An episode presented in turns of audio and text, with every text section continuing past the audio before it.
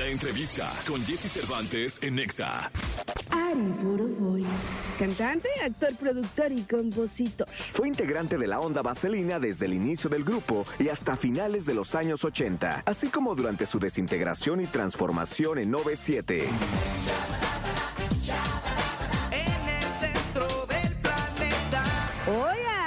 En la cabina de Jesse Cervantes, Cenexa Ari Boroboy, quien nos compartirá sus proyectos en esta nueva etapa de su carrera.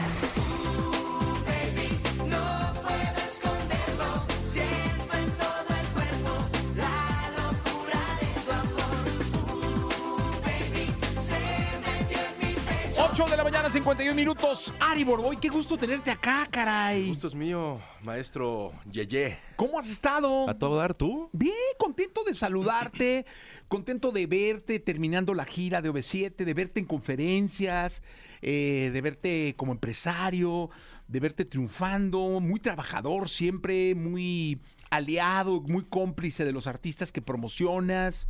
Eh, qué gusto tenerte acá, mi querido Ari. Igualmente, igualmente. Yo siempre igual sigo todo lo que vas haciendo y cómo lo vas haciendo. Y muy contento de verte. Contento. Arrancando el año. Oye, Ari, ¿en qué momento se da cuenta el artista que puede además ser empresario y luego el empresario de que puede además hacer empresa con la música? Me di cuenta de oportunidades y carencias en la industria como desde que tenía 16 años. O sea, estando en 97. Estando en la onda En vaselina. la onda vaselina. Sí, OV7 fue un poquito más tarde. Por- fue como a mis 19.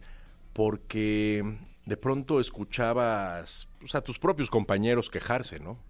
Y es que esta disquera, y es que no nos toma como prioridad, y es que este manager, y es que lo otro, y de repente, o es que en Televisa eh, no nos toman en cuenta o nos tienen eh, como segundo, tercer grupo.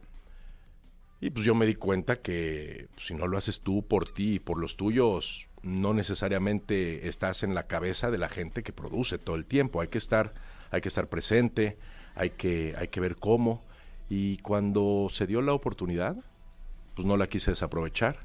Y creo que se lograron cosas bien, bien, bien padres con, con 97. En la parte musical me refiero cuando fui, cuando fuimos su- sus managers, ¿no? Empezó, empezamos de, de entrada con un no por parte de la disquera y del manager en ese, en ese entonces cuando Lidia y Mariana se embarazan.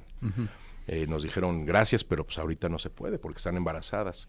Y ahí es donde yo tomo la batuta del grupo y arrancamos con los 25 años de OV7 y después eh, de ahí hacemos la gira OV7 Cabá, que fue un, un madrazo, y después el 90s Pop Tour, que ahorita en marzo cumple siete años, y bueno, en medio todo lo demás que hemos tenido oportunidad de, de ser parte de las carreras de Pedro Fernández, de Lupita Alessio, de Matute, del concepto del 90s Pop Tour, de varios de los noventeros, ahora 2000s Pop Tour, ahora 2000s por siempre, que, Sí. que, que viene después del 2000s Pop Tour. Y eso, eso Jesse, igual que, igual que tú en esta estación de radio, encontraste, encontraste oportunidades y pues no las quisiste desaprovechar. Oye, ¿cuál fue el primer, eh, el primer intento? 16 años. ¿Cuál fue el primer intento como promotor? Es decir, haciendo un evento o manejando un artista o... Hicimos un concierto Alejandra Guzmán, mi hermano y yo, Jack. Que lo ¿Por eso se llama. Bobo? Sí. ¿Boroboy, Boroboy? Sí, porque se nos ocurrió en ese momento, no quisimos, o sea, hicimos esta empresa realmente para poderle comprar un coche a mi hermana, que ella no Ah, podía, necesitaba un coche para ir a estudiar, eh, porque quedaba muy lejos de, de la casa a la universidad. Entonces, por eso se nos ocurrió, ¿cómo le ponemos? Pues, Bobo, Boroboy, Boroboy, no, no, no, no fue mucho más este, profundo el, el nombre, y de ahí salió. Y e hicimos este concierto y nos alcanzó a penitas para comprarle el coche a mi hermana. ¿Tú Oye, sabes que ¿dónde es lo hicieron? En Monterrey, en la Arena Monterrey. Ah, órale. En la Arena Monterrey hace Grande. sí, O sea, muchos se años. aventaron un tiro fuerte. Nos aventamos un tiro fuerte y en ese momento el manager de Alejandra Guzmán, que era el licenciado, el, el- el- el abogado, Mizrahi, Mizrahi. este, pues nos, nos ayudó, ¿no? De alguna manera dijo, no me paguen el anticipo, yo confío en ustedes, denle para adelante. Y se hizo un muy buen concierto y las ganancias se usaron para eso. Y de ahí nos volteamos a ver mi hermano y yo dijimos, pues, démosle para adelante, ¿no? Sabemos hacer esto. Él venía a estar en Coca-Cola, luego en TV Azteca y de ahí arrancamos. Ahí arrancó Bobo. Oye, ¿y ahora cuántos eh, eventos hacen al año Uf, como empresa? en Estados Unidos hicimos el año pasado cerca de 160 conciertos. ¡Wow! Y aquí, bueno, tomando en cuenta la obra de teatro, que somos Sí, sí, sí. coproductores de Mentiras, el cálculo fue arriba de 700. Una, una locura, un- demasiado movimiento, demasiada generación de, de trabajo, de empleos y demasiada generación de, de contenido y de entretenimiento. Y eso es lo que nos vuelve locos. Oye, que hoy el nombre del juego es justamente ese abrazar del contenido del escenario con lo que pasa en, en- en el, en el entorno digital, ¿no? La transmediatización, por llamarlo de alguna manera. Exactamente. ¿no? O Sí. sea, el, el llevar la experiencia más allá del escenario y hacer que la gente la siga viviendo o la viva antes, ¿no? Sí, sí, sí, de eso se trata. Y en eso estamos todos los días, buscando eso, no nada más grabar música nueva o, gra- o grabar música que no está nueva, trayéndola de regreso. Estamos todo el tiempo y todos los días buscando que la experiencia para, para el público sea completamente diferente. Y es lo que nos ha pasado mucho, ¿eh? Nos ha pasado mucho, por ejemplo, ahorita con el 90s Pop Tour, que vamos a hacer la Arena Ciudad de México número 22, que es este 15 de marzo y es el All Stars. Ya no son 7, 8 artistas, ya vienen muchos artistas más. Eh, a ver si ahorita Lalo me ayudas a saber cuáles son, porque ya me hago yo también un poquito bolas. Acabamos de estar el, de estar el fin de semana eh, igual con el All Stars en, en Los Ángeles, en el Kia Forum, Ajá. que cuando entramos ahí vimos los camerinos, nunca hemos visto un lugar más lindo. Ahí han estado, ahí estuvo Elvis Presley, estuvo este Madonna, Harry Styles hace no mucho. Yo vi a Queen ahí. ¿En vivo? Sí, claro. Wow. Bueno, con este, con este formato, con este, con nada, Lambert. Ah, Eh, este Queen que trae ahora Ah, este, la gira, ¿no? Sí, sí, sí, sí, buenísimo. Pues todo eso, Jesse, ha, ha sido una, una locura. Entonces te digo, las experiencias se convierten, más bien buscamos que se convierta esto en una experiencia increíble, donde la gente ya tiene acceso a otras cosas, los artistas también se prestan a otras cosas, no nada más estar arriba del escenario o a que vayan a ver los backstage a tomarse una foto. Ya hay experiencias desde aventarse en paracaídas con Sergio de Cabá hasta ir a un spa con las JNS un día. Empezamos a hacer cosas distintas para que la gente tenga una experiencia diferente, porque si tú eres fan, fan, fan del artista que tú seas fan, de repente puedes llegar a tener eso y está, está buenísimo. Oye, dime una cosa, cuando se hacen en un año 700 eventos, eh, ¿el nombre del juego el año siguiente es hacer 750? ¿O es mejorarlos? ¿O, o cómo, cómo se mide? Jack es una aplanadora en esta industria, él, él tiene muy claro todo lo que, lo que hay que hacer y va Jack es tu- haciendo... es su hermano. Sí, Jack es mi hermano, mi socio, mi cómplice, mi carnal, mi brother, mi amigo. Y él tiene como muy claro qué es lo que tiene que hacer. Muchas veces es hacer eh, más, muchas veces hacer menos, pero con más artistas. Tú sabes que muchas veces los artistas quieren trabajar un poquito menos y ganar más. Se tienen que hacer como muchas diferentes fórmulas para tratar de lograr los objetivos que, que, pues, que se marcan a principio de año. Oye, cuéntame algo. eh, ¿Ya murió B7? Ahorita está, yo creo que una pausa indefinida, por llamarlo de alguna manera. O sea, pausa indefi- pero pausa. O sea, finalmente no es stop. Bueno, lo que pasa es que OV7 nunca va a morir y la música de OV7 nunca va a morir. Que estemos ahorita nosotros integrados, no, no estamos integrados, estamos desintegrados como grupo. El 14 de diciembre fue la última fecha aquí en la Arena Ciudad de México. Eh, desde ese día me dejé la barba. ¿Ah, sí? ¿Ya viste? Sí. Esto es un descubrimiento en mí porque nunca me había visto tan- Barbón. barbón y que tenía canas tan blancas, ¿no? Sí. Y, y estoy contento con eso. Eh, y bueno, sí, terminó una gira de un año y cachito y, y- y bueno, bien. Bien. Oye, y te vi dando conferencias. ¿De qué son las conferencias de Ari Boroboy? Pues un poco de toda la historia desde que arranqué, eh, desde los nueve años, de dónde vengo, de todo lo que he tenido que pasar. Tú sabes que esta industria es una industria dura, es pesada, son pocos los jugadores y de repente un tanto celosos. Y cuando nos tocó ser, eh, pues empezar y arrancar, nos dimos, nos dimos de frente contra la industria completa. Entonces eso le gusta a la gente escuchar un poquito más a detalle, qué artistas estuvieron, qué artistas no estuvieron, cómo se fue dando eh, dónde, dónde encontramos oportunidades, cómo le hicimos. Entonces lo platico, la verdad es que es un poco, un tanto anecdotario, ¿no? Hilado todo lo que en cualquier momento pude haber platicado, pero aquí me ayudaron a, a hilarlo bien para, para que fuera una charla bonita, divertida. Oye, tú eres de los casos, Ari, donde te tocó prácticamente nacer como persona artista, es decir, eh, desde los nueve años estás en un escenario, o antes, no sé. Nueve, sí. Eh, y vas creciendo y lo único que tienes en tu entorno, más que una escuela, porque independientemente de que vayan o no a la escuela, lo único que tienen son escenarios y micrófonos y clases de arte, de canto, de baile, eh, giras, empresarios, eh, contratos, o sea, to- todo tiene que ver con, con- con la artisteada, con todo este rollo. Sí.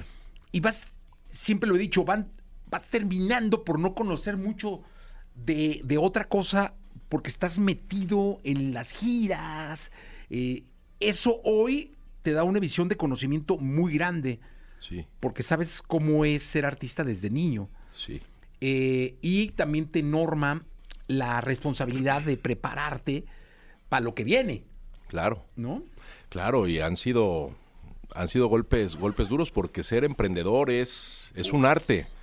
Es un arte y es y es interesante saber pues nada, que te vas a tropezar, que va a ser complicado, que de repente te va a costar trabajo llegar a pagar la nómina justo el, el último día del mes y que es de, de las cosas que te van a quitar el sueño varios días antes porque alguien quedó en pagarte y no te ha pagado, porque esa persona se retrasó.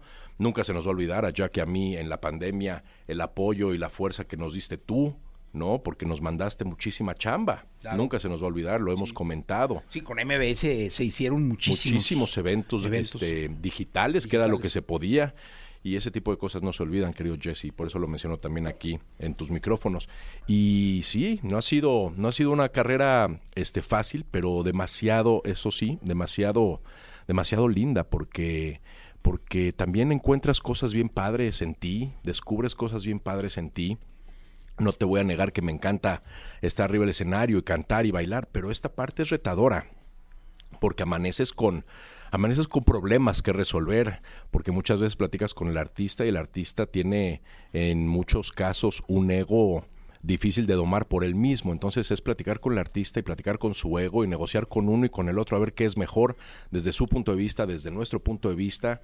Y muchas veces hay mucho, mucho, mucho dinero de por medio eh, rifándose, ¿no? O si suceden cosas más o cosas menos. Tenemos experiencias divertidas, hoy, hoy las contamos como divertidas, pero que en su momento fueron catastróficas para, para, para nosotros como, como compañía cuando iniciábamos hace 15, 16 años. Eh, y hoy día, bueno, no es que esté más controlado, la parte de los artistas y de los egos van, van cambiando todo el tiempo, ¿no? Porque eso de repente te pones a ver que estamos trabajando para, para poner a un artista en los cuernos de la luna y cuando llega a los cuernos de la luna de repente se le olvida por qué está ahí y de dónde viene esa idea y cómo fue que lo planeamos juntos y se te voltean las cosas. O sea, es, es, es, es un tema, sin ser este psicólogo, de, de mucha psicología y de mucho entender y de entender dónde se ven, dónde están, de dónde vienen, dónde estaban hace dos meses. Porque pasa de todo, querido Jesse. Tú sabes que, Sí. que de repente hay gente que se marea arriba de un, de un Ladrillo. pequeño, de un pequeñito tabique, ¿no? Y hay que trabajar con eso y es parte de... Imagínate el 90s Pop Tour, quién abre, quién cierra, quién canta, por qué tantas canciones, por qué menos canciones, por qué tantas palabras, por qué menos palabras, por qué tantas luces, por qué sube, su- sube por este elevador, por qué llegó en esta camioneta, por qué le dieron llamado a esta hora, por qué hay un camión en vez de una camioneta, por qué Imagínate, ¿por qué un avión privado? Ahorita todo este avión, todo este, este, esta gira a Estados Unidos que están haciendo el 90s Pop Tour de 10, 12 fechas, todo está haciendo en un avión privado porque así quisimos nosotros tratar a, a los artistas. Y dentro de los artistas hay un par que de repente dicen, ¿y por qué? Entonces, atinarle no es un tema sencillo. Amaneces de repente con muchas cosas. Te voy a platicar quién viene al 90s Pop Tour que me están diciendo. Ahí está. Este, bueno, del, está SBS que no había estado. Laura Laura, León. León. Sentidos opuestos. Laura León estuvo ahorita en, en, en, en, en Los Ángeles y se caía el Kia Forum. Una cosa brutal. Benny regresa. Ana Torroja, Ana Torroja. Carlos Ponce. Carlos Ponce lo traemos por primera, Wow. por primera vez al 90s Pop Tour y nada, es una, es una, una locura lo que está pasando. Y tenemos ahí un par más todavía que vamos a anunciar en estos días. Falta un mes todavía.